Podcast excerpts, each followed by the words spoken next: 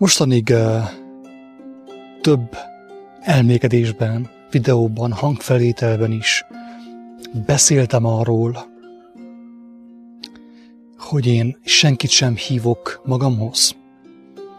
Sőt, hogy igazából abban látom a megtévesztést a vallásokban, de mindenféle emberi mozgalomban, hogy nagyon sokan, sok ember magához szólítja, magához hívja az eltévedt embereket.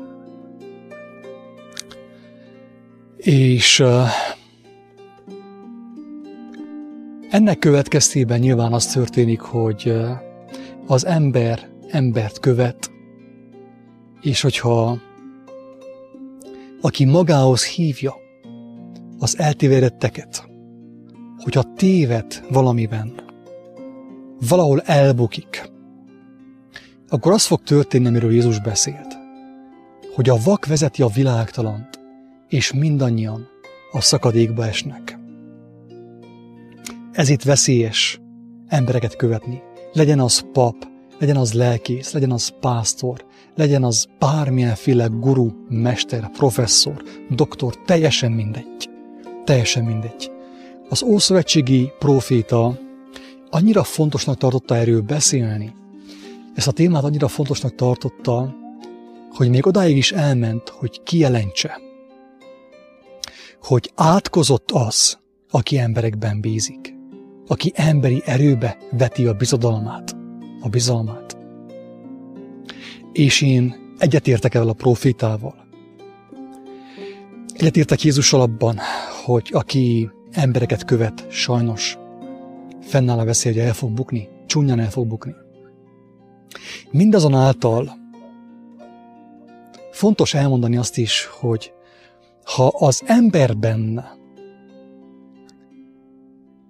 felgyulladt a Krisztus fénye, az ő világossága, nem tudja ő azt elkerülni, hogy bizonyos emberek kövessék őt, meghallgassák őt, hogy figyeljék őt, inspirációt szerezzenek általa.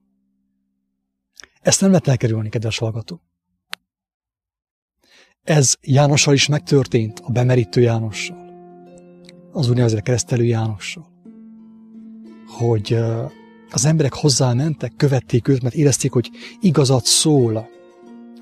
Utána meg ő azt mondta, hogy nekem most csökkennem kell, nekem most alább kell szállnom, hogy ő felemelkedjen. Ő megalázta magát azért, hogy az emberek Krisztusra figyeljenek. Ha te, kedves hallgató, meg fogod ismerni az igazságot, egészen pontosan nevezzük meg dolgokat, ha te meg fogod ismerni, hogy ki Jézus valójában, ki a Krisztus valójában, akkor nem tudod elkerülni, hogy megtelj az ő világosságával. Amennyiben megtesz az ő világosságával, nem tudod elkerülni azt, hogy az emberek rád figyeljenek, felnézzenek rád. Ezt nem tudod elkerülni, ezt ő maga mondta, hogy ti vagytok a világ világossága. Az emberek rátok fognak figyelni, de viszont a kérdés az, nagyon fontos kérdés, ezen a kérdésen áll vagy bukik a vásár. Ezen a kérdésen áll vagy bukik a te életed, amennyiben meg fogod ismerni az igazságot. Hogyha az emberek rád kezdtek már figyelni, rád figyelnek, és feltűnik nekik, hogy benned bölcsesség van, nem akármilyen bölcsesség, nem könyvből tanult bölcsesség. Ha észrevették, hogy a szavaidban erő van, hogy van benned szeretet, alázat, valami, valami jó az életből, valami finomság, akkor mit fogsz te azzal kezdeni? Ez a kérdés. Mit fogsz te a világossággal kezdeni, amit Krisztustól kaptál? Fogod-e közölni azokkal a személyekkel, akik felnéznek rád, hogy ezt a világosságot te ajándékba kaptad személyesen a megváltótól? És ezt a világosságot ők is megkaphatják személyesen a megváltótól, vagy pedig engedni fogod azt, hogy az emberek téged kövessenek, téged dicsőítsenek, téged dicsérjenek, téged lájkoljanak. Ez a kérdés, kedves barátom. Ezen a kérdésen fog ö, állni, vagy bukni a te életed, a te üdvösséged.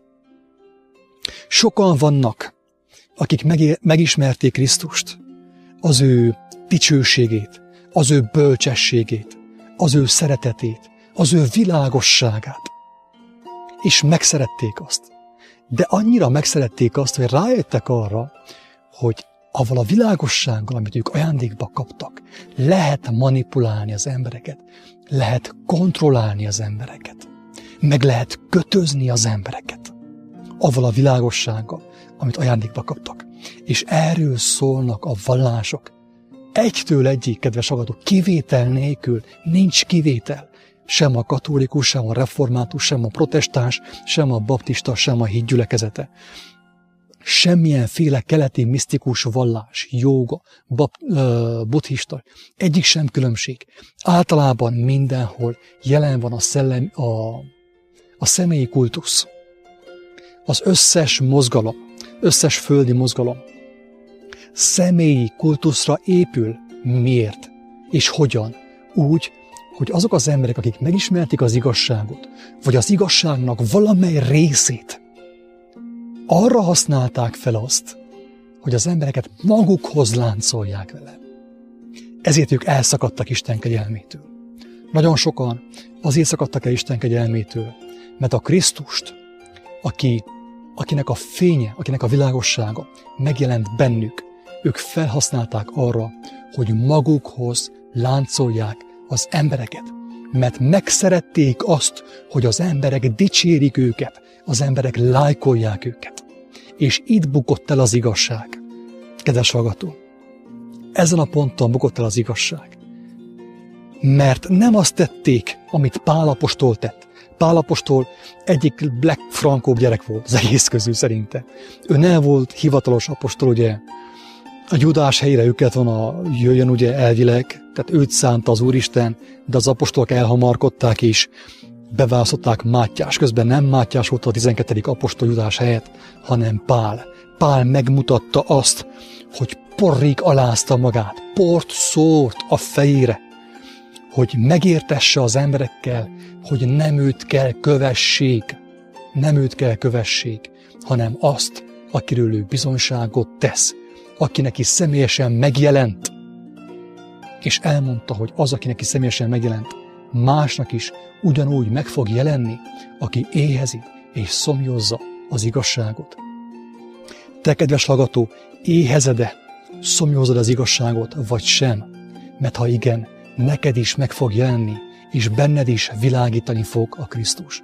Hogyha világítani fog a Krisztus benned is, akkor mit fogsz kezdeni az ő világosságával, az ő fényével?